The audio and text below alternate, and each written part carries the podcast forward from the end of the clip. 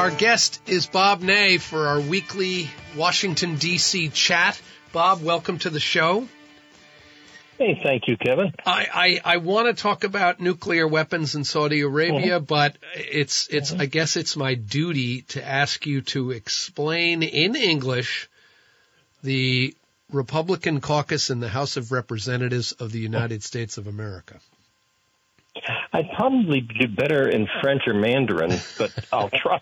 okay. It'll be more understandable, but the the the caucus, and I, this is the way I've been phrasing this to everybody. That I've gotten so many people that have uh, you know emailed me and things like that, and uh, I explain it as a circular firing squad. It's all Republicans. In the middle is McCarthy, and they have lined up not all of them, but a few of them in what I call a circular firing squad. I talked to some people in D.C. and I always hold it in confidence, and you know they're Republican members of the House and I just had a frank conversation asking them, you know, where are you at? Not to, not on philosophy of votes, but the procedures. And they kind of indicate that there's a few that would rather just, well, the quote is burn the house down, and they would rather be in the minority so they can stand up and just object to everything, and they don't see the clear picture. You know, trying to get, uh, you know, perfection and missing the good in politics is a big mistake. So the way I sum it up is they have lost the bigger picture. If they continue this, they're going to lose the majority.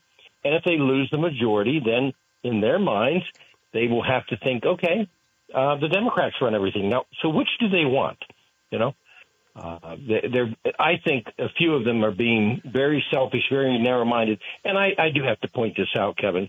There's about six of the quote Freedom Caucus, which has become the issue, there's about six of them that want to run for something else, governors, senators, and so they're getting these shining moments like Matt Gaetz from Florida yeah. you know, to stand up and threaten the speaker every day. Yeah. Right. So, Bob, where where does this? Well, let me ask you an historical question. You served in the House uh, when the Newt, Newt Gingrich uh, contract for America people were there. Mm-hmm. How many of these burned down the House at all costs uh, Republicans were there when you were there. Is it is it qualitatively different today than it was in your day? Well, it's it's a different procedure. When I um, went into Congress, I was the, the you know the Newt Gingrich contract with America class. After 40 years, we turned the Congress over. And then we had what I call the old bulls, which now I'm an old one, but I used to say the old bulls were complaining we came in and there was a group of us moderates that liked certain certain pro labor issues.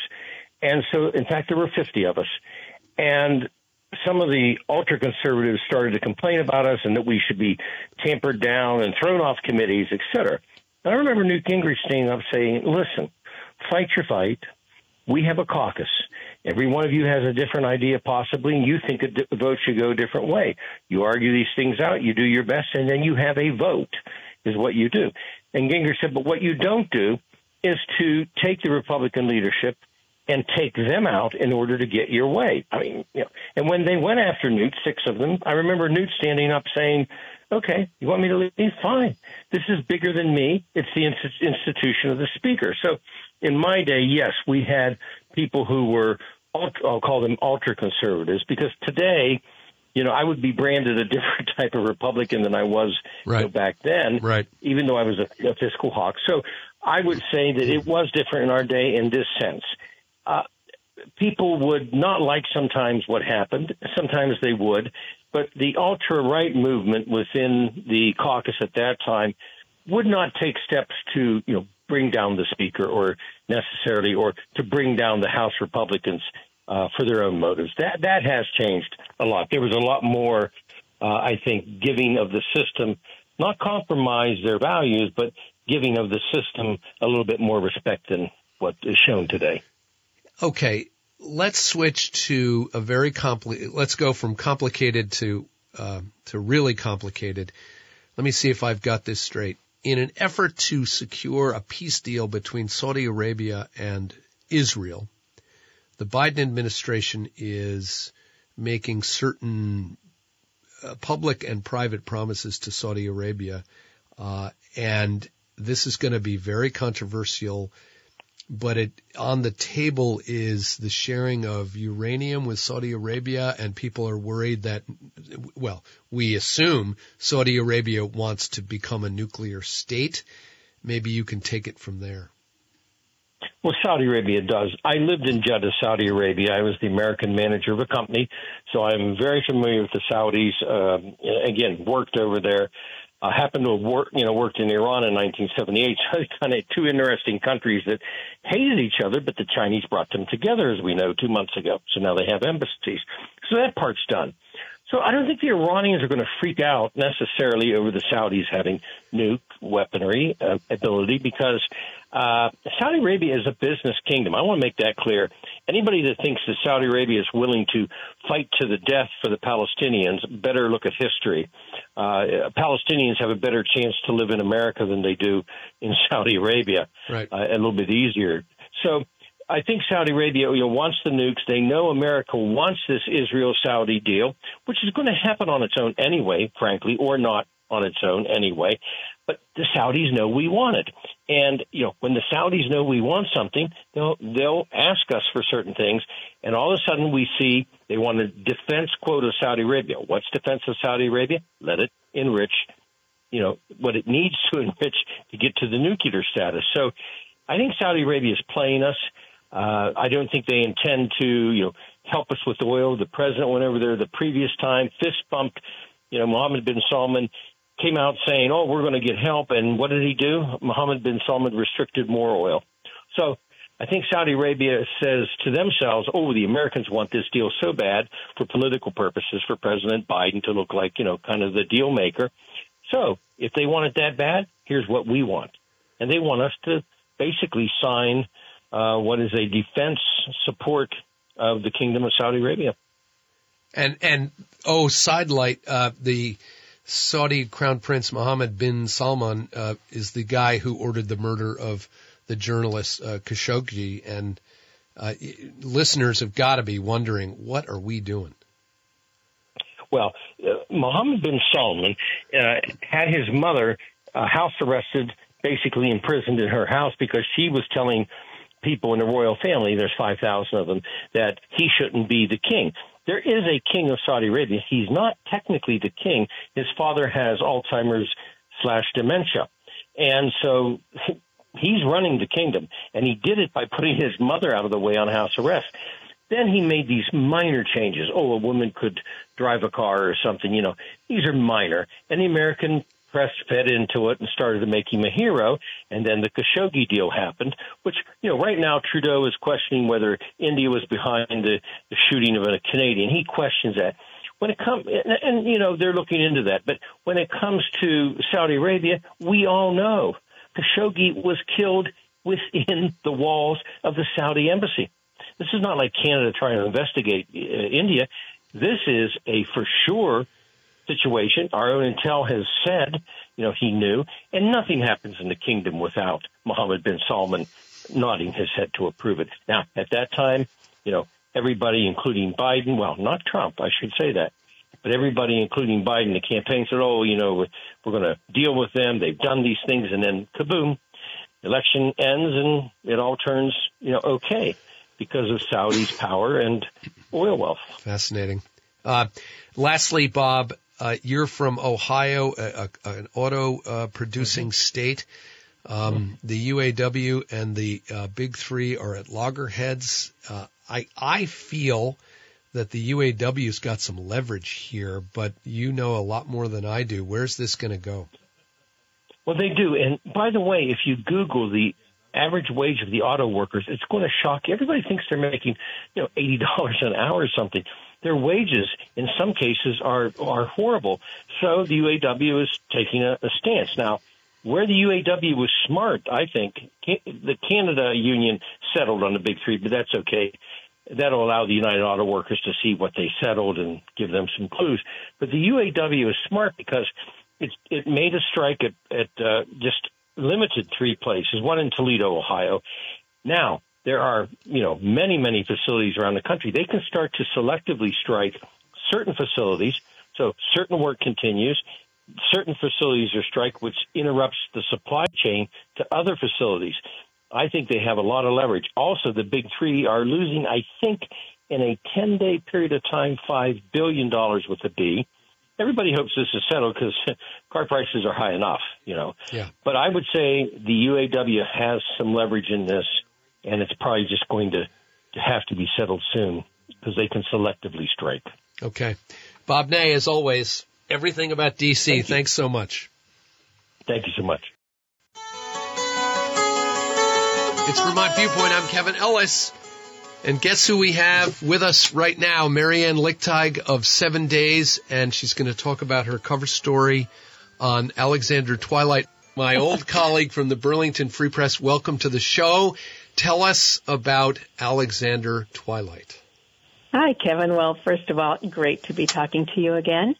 Uh, Alexander Twilight is a fascinating Vermonter that I learned so much about in the course of working on this story. He was um, a 19th century educator. He was born in Bradford in 1795, um, and he was also a minister and a legislator. He is now known to be the first American of African descent to graduate from an American college, and that was Middlebury in 1823.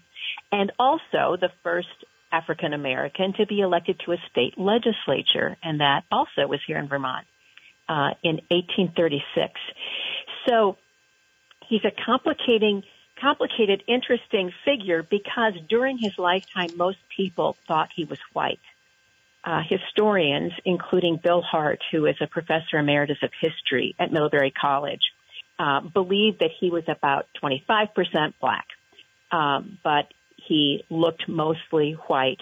Uh, and it wasn't until 1974 when an editor of a Middlebury alumni magazine combed through census data from 1800 and 1810 and found that Twilight had been marked in a category where free blacks were marked. In those days, census takers decided um, what your race was. They were the ones that marked. You didn't self-report. So those two census marked him as a free black man, but no census after that did. So it's been a, a fascinating story. And uh, he is the I can't believe he was a legislator. I had forgotten that. And we now mm-hmm. and we mm-hmm. now thanks to all of this uh, good revisionist history, we have a portrait of him in the Vermont State House. That's right. It was unveiled um, in May of 2022. The artist is Katie Runde. Alexander Twilight is the first person of color to be um, in in a portrait in the State House. Uh, they've got a committee. They're working to change that. There's another one in the works, apparently, or, or they're hoping. They're hoping. But um, I spoke with David Sheets, who's the curator at the State House, and, and it's his job to see that building as a museum. And he's one of the things he said to me was, you know, this is the people's house. This has to reflect the people more accurately. And so now Alexander Twilight is one of four portraits that you see when you walk into the, the front doors of the State House. He fought in the Revolutionary War, did he not? No, his father. I'm sorry, his, his father, father, Ichabod. That's right. Ichabod, right? And they don't know if he actually saw action. It was I, one of the biographers had said it was unlikely that he saw action, but he did enlist um, in the Continental Army in New Hampshire toward the end of the Revolutionary War. So, yeah, he was believed to be a free man. He was born in Boston in 1765. How do you think, Mary Ann, uh, going all the way back, how do you think a guy like Twilight gets to Middlebury? That's got to be a, a, torturous journey uh, in terms of in terms of gaining admission. Mm-hmm. Well, that that all of that is very interesting too. Um, Middlebury was 21 years old at the time that Twilight enrolled there, so it's hard for us to think about that. It was formed. It was um, started in 1800, and so in 1821, Twilight, um, by all accounts, was this uh, very smart, hardworking, um, and stubborn. Maybe that's not the right word, but he had a strong, strong-willed man. So he uh, got a great education through um, the Orange County Grammar School in Randolph, and he most likely met the president of Middlebury College at an ordination um, in 1821. Bill Hart has put all those pieces together, and Bill Hart thinks that the president of Middlebury at the time was impressed with Alexander Twilight and invited him to apply. And Twilight did. Um, there were no rules on race then, from as far as historians can tell. Um, so he doesn't know if they knew he was black and didn't care, or if they didn't know he was black. Mm. And Mary Ann, you can go see the Alexander Twilight House in Brownington, Vermont. Tell us about that. Yeah, Brownington has a whole historic district, um, which includes the house, the very first house that he was, um, he and his wife Mercy were given to live in um, when when Alexander came to be the headmaster of that school in 1829. But as soon as he got there, he decided to build a bigger house, which is also there, um, and he built it big enough so that he could board some of the students who came to this school because the the students came from a region from around Vermont as well as from southern Quebec. Um, so you can see those two buildings. The most significant building, or the one that's um, really anchors the whole site, is this four-story granite dormitory that he built. It's this monstrous um, building that is still ramrod straight, sitting there um, in the right there on this whole site. Um, and the story there behind that really shows a lot about Twilight's character. He wanted to build a dormitory. He thought students could he could house more students on site. They would get a better education that way. Also, it, was, it would be a source of revenue the room and board that the students would pay to live there. But the trustees said no to him on that proposal. Um, they didn't want to take on debt and they didn't want to deprive the townspeople from the room and board rent that they were getting from housing students. So Twilight struck out totally on his own and built this dormitory over the course of two years. So that you can also see. And that is preserved pretty much as it was, which makes it a pretty unique site. Um, it's a it's a fascinating spot. And One of the bedrooms you can see was larger than the typical dorm room. I just moved a couple kids into college dorm rooms this fall. This is spacious. Um, I happen to see a corner room, um, so lots of space. They had little fireplaces called braziers in the walls. Mm. In one of the windows, you can see two um, schoolgirls etched their names in cursive into the window, and so there's fun details that are still preserved there. Uh, Mary Ann, the the sort of theme that runs through your story is about Twilight is it's complicated, and mm-hmm. and one of mm-hmm. those complications is uh, Middlebury's uh, Middlebury has named a door a building after Twilight, and they they mm-hmm. use him to study issues of race, uh, and you know it, it's it, it is complicated. Uh, does you know there's a line in your you know, in your story about whether whether Middlebury should sort of deserves to bask in the glow of Twilight's uh, reputation. Mm-hmm. Talk about mm-hmm. that if you would. And the same goes for Vermont. You know, Vermont here, it's it's a matter of pride that um, Vermont is home to the first black state legislator. Um, and but the way that uh, Middlebury, and this is, I think, largely driven by Daniel Silva, who is the former director of the Black Studies program and, and also the Twilight Project. This is this research program at Middlebury. And Bill Hart both say that Twilight story gives all of us now an example, a lens or a portal to look at how we have considered race over the years. Um, because since he was racially ambiguous, uh, he was able to accomplish all of the things that he did. Um, and as Bill Hart points out, he said we need to understand that racial assignment is not something that's essential. It's a socially manufactured um, and agreed upon system where we categorize people. And in that system, we use whiteness as the norm. And then we get this idea that if you have even one drop, the absurd one drop rule, this, this rule has been right. accepted now for generations. Um, one drop of any non-white ancestry makes you that race and how that's really an absurd um, system. Here's Twilight, who was probably three quarters white, but now we consider him black. Why do we do this? And this goes on, this is happening at the same time that we've the Middlebury uh, leadership has taken the name of Miss uh, Governor Mead off its chapel, and our own former governor Jim Douglas has sued to uh, stop that and put the name back on the chapel uh, right next door on the same campus. Mhm. Yeah, that's exactly right. It's it's all part of Middlebury and other universities across the country as well as society as a whole wrestling with its history and trying to reckon with its history. And history was created by people and people are complex beings. Um, so yes, uh, the former governor John Mead was tied to eugenics, and so that's why his name has been stripped from the chapel. Yeah. Um, yeah, it's it's uh, well, you can read about it all in seven days, and you can read uh, all of Mary Ann Lickteig's journalism there. SevenDaysVT.com. Marianne, what's next for you? Give us a give us an inkling about what you're working on.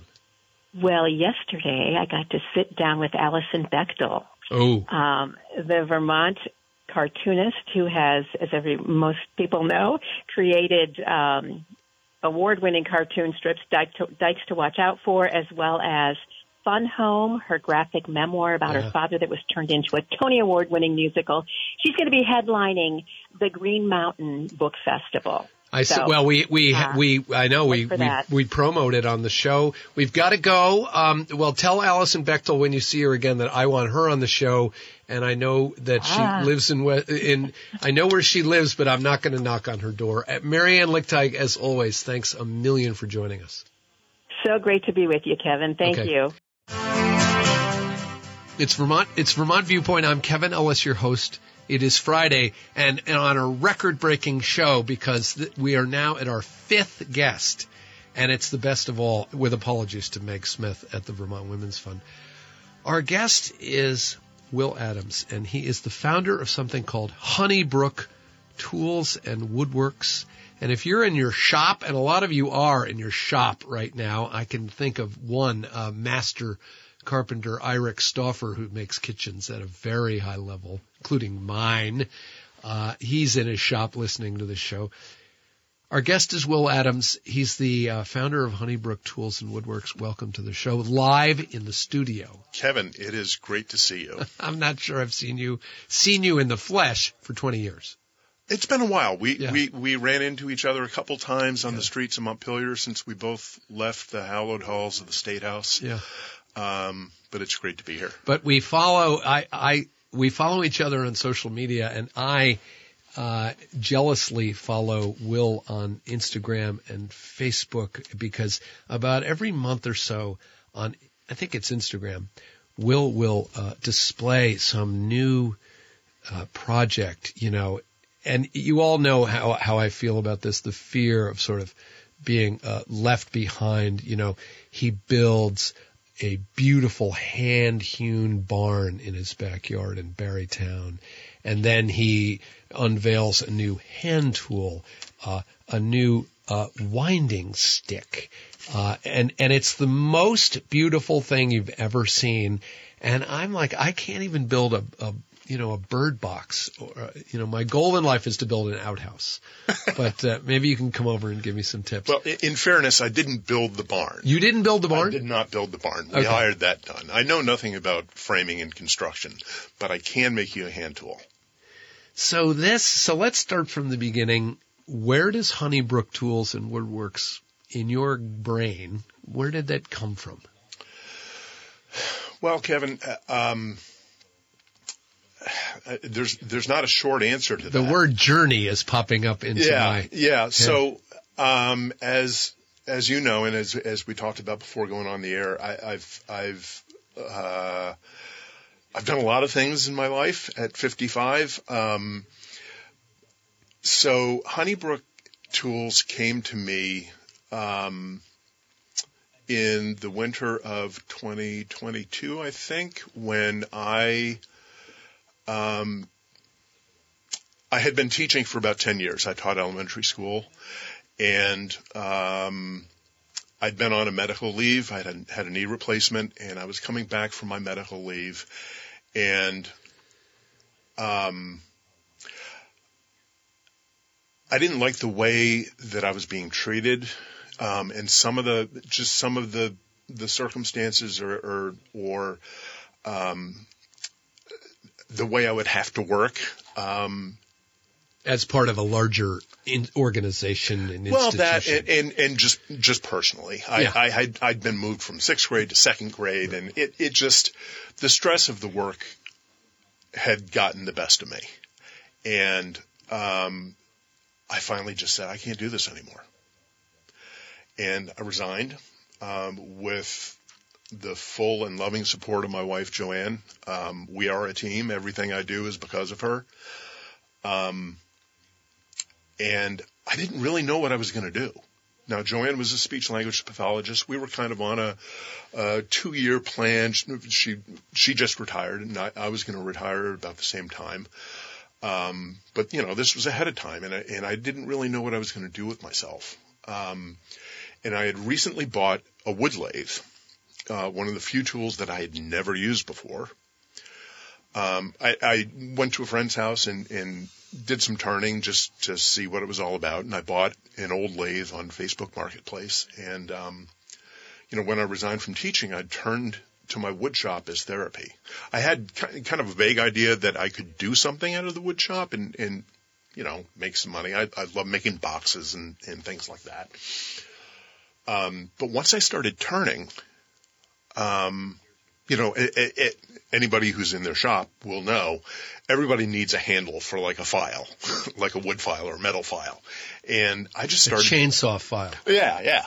Um, so I just started turning simple handles, and I, f- I found the act of turning just really therapeutic. Yeah. Now I'm most I, I, my passion Right. is hand tools. I love hand tools. Um, but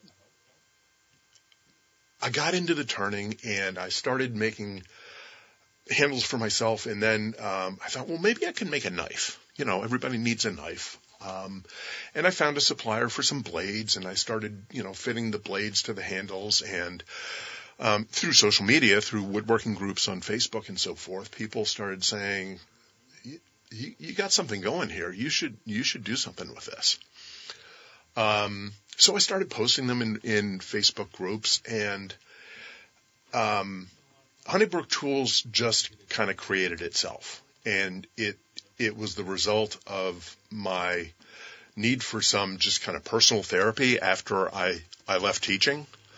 I was also recovering from major surgery, ended up having three other knee surgeries that year. So it was, it was kind of a, it was kind of a long haul, but, um, it created itself, you know?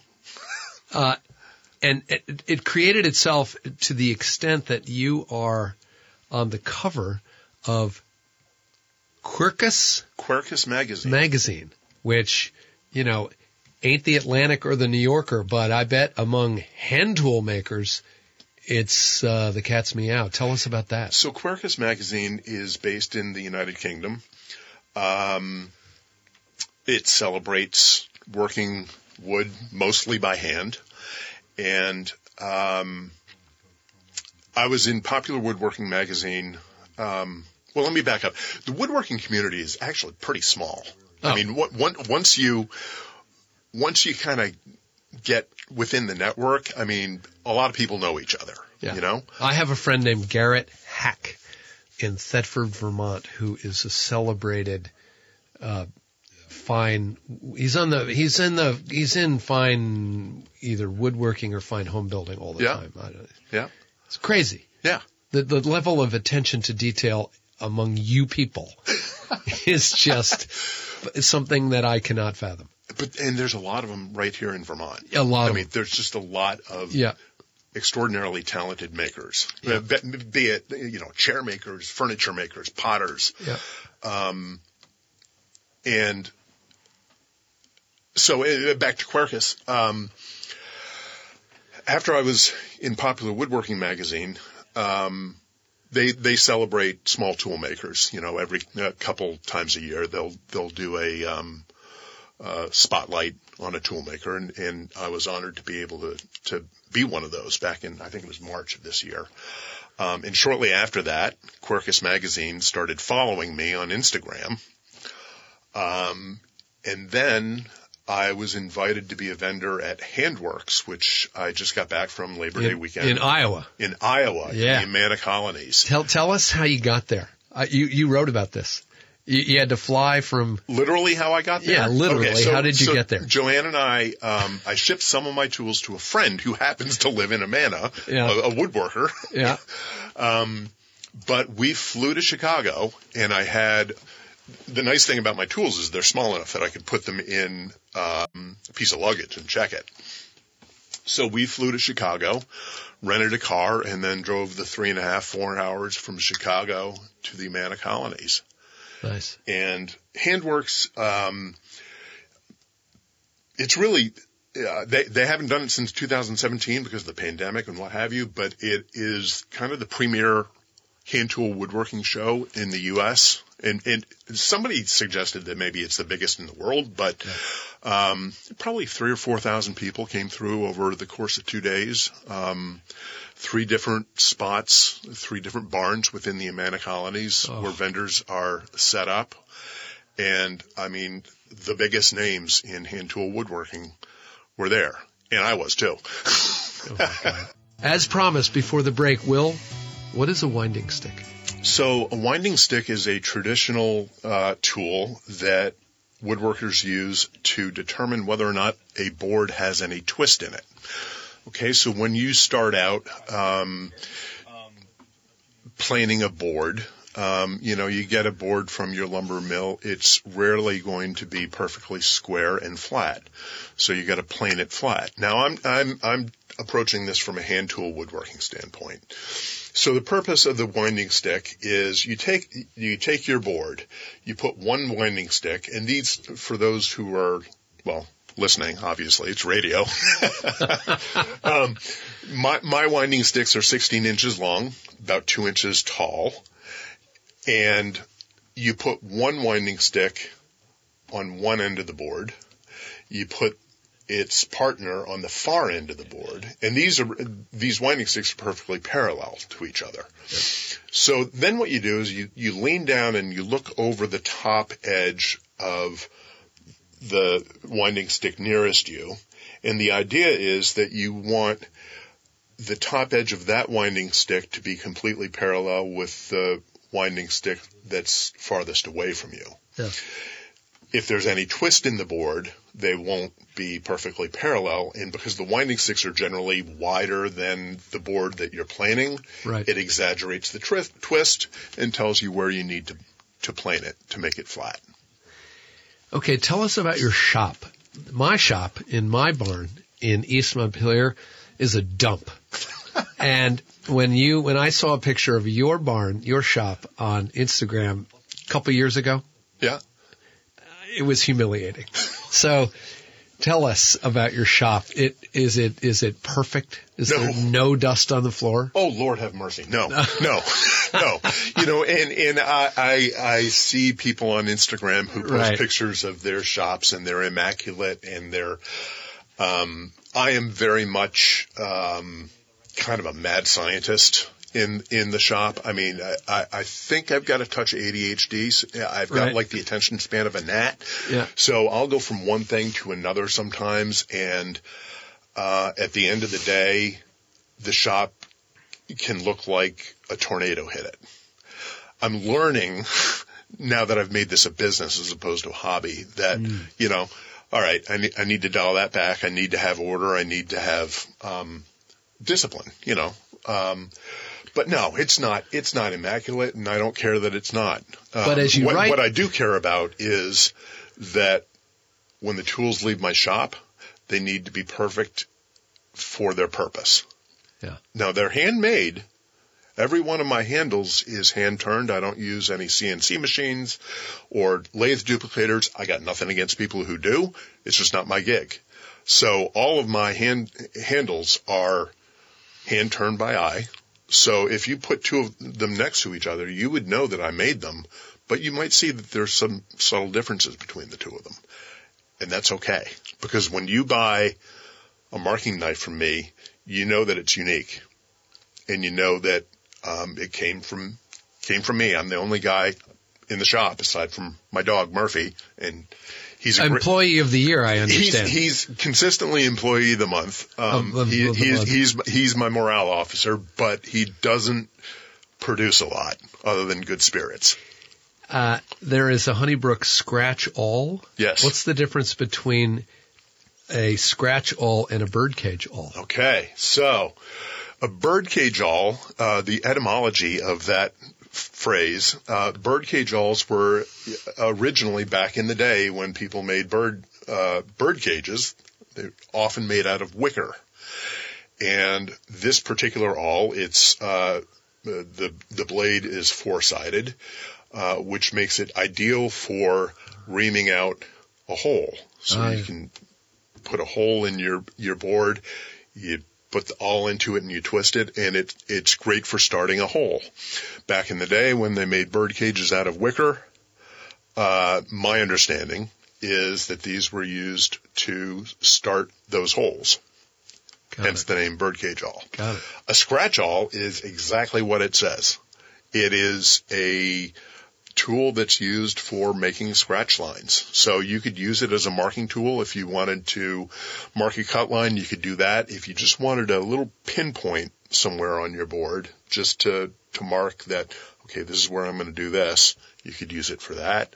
You could use it on metal. Um, if you like, sometimes when I'm working with brass, I'll use a scratch awl just to um, mark a, a cut line there. Don't don't drop it on your foot. No, no, that would be bad. Yeah, they're really sharp. Uh, and you can go to honeybrookTools.com and check all of this stuff out. All. Yeah. F- oh, funny. Yeah. Funny. I'm a punny guy too. The we try to do a lot of profound things on this show in a very short period of time, and in the three minutes we have left, uh, what do you find in the shop that you didn't find in previous career iterations? Something's going on in that shop for for something goes on for Michael Jordan on the basketball court. Something goes on for you know athletes, uh, woodworkers, uh, even politicians. You know, what is it about the shop that keeps you coming back every day? so every career I've had has been fulfilling in one way or another. When we were together in the state house, I really, I, I love policy. Yeah, Um, I didn't like the politics as much. I, I, I like the thinking and the, the, like the, the getting to yes, Yeah. which didn't happen a lot. and that's often people at their worst. Oh yeah. Yeah. Sometimes they're best, Sometimes they're best. but sometimes some, that some- they're not best. Yeah. Some, Yeah. some great people. Yeah. Um, teaching, I loved seeing the light go on Yeah. with kids. Yeah, me too. I didn't like the system. Yeah. What keeps me coming back to the wood shop is every day I get to make something. And every day I get to make something that another woodworker gets to use. And they use that tool to make something. I am fundamentally, A wholesaler, uh, no, no, I am fundamentally a maker. a maker. Yeah, You know, Yeah. uh, people who knew us back in the day don't know that side of me. That's right. But I mean, I am fundamentally a creative spirit. And when I'm making something, when I'm creating something, I'm at my happiest. And the idea of being able to go into my shop and take a piece of raw wood and then turn it into something functional that has my hands on it and is then going to go out into the world. I've got a, I've got a set of winding sticks that are going to Sweden. Yeah. Just the idea that I can make something that somebody else is going to use to make something is inspirational to me. What about the the pressure of the um, transition from hobby to it's your living? What was that like? It's a real business now. It, it, it's a real business, and there are some there are some stresses to that, but I haven't hesitate to even use the word stress. Yeah. Um, Yeah. you know, the the woodworking community is the most supportive community I've been engaged with, and people understand that it takes time to make a quality tool. Yeah. Yeah. Um, so any pressure that I feel, it's all self-imposed. You know, Got it. But I I love what I do. How long has it been a business? Uh, 18 months maybe. 18 months. It's it and it has it took off. Yeah. And, and and it was very very organic. Yeah. It just happened. Will Adams, the founder of Honey Brook Tools, right there in the pride of Barre Town, meaning he's up on a hill, so he didn't get flooded. Uh, thanks for coming on the show. Kevin, thank you so much for having me. It's great to see you. All right. Honeybrooktools.com. Check it out. Uh, and check me out. Uh, if you want to be a guest on this show, uh, drop me an email at vtviewpoint at radiovermont.com. This show becomes a podcast. Uh, at WDEVradio.com. And of course, you can listen live to the show, but click on the podcast and actually our engineer Danny is dividing the segments up into, into little bits. So if you just want to hear Will Adams, uh, you can go for it and then you can put it on your own social media. You can find me at kevinkellis.com where you can subscribe to my weekly newsletter called Conflict of Interest or my podcast, Conflict of Interest, which examines the issues we deal with on the show. We'll be back next Wednesday. Uh, don't have a quite the plan for the show, but we will talk about my never ending issue, which is I'm signing up for Medicare and I have no idea what I'm doing. But I'm getting on a webinar today at noon. I welcome your questions and input. As always, we'll talk politics and everything else going on in Vermont and the nation and everything else on my mind and yours. Our show is produced by me, engineered and made possible by Danny McGivergan today and Pete on the board and all the folks at WDEV. Thanks so much for joining us. I'm Kevin Ellis and we'll see you right back here Wednesday on Vermont Viewpoint live radio on the Friendly Pioneer. Hello, Lynn Gerke, my neighbor. It's WDEV.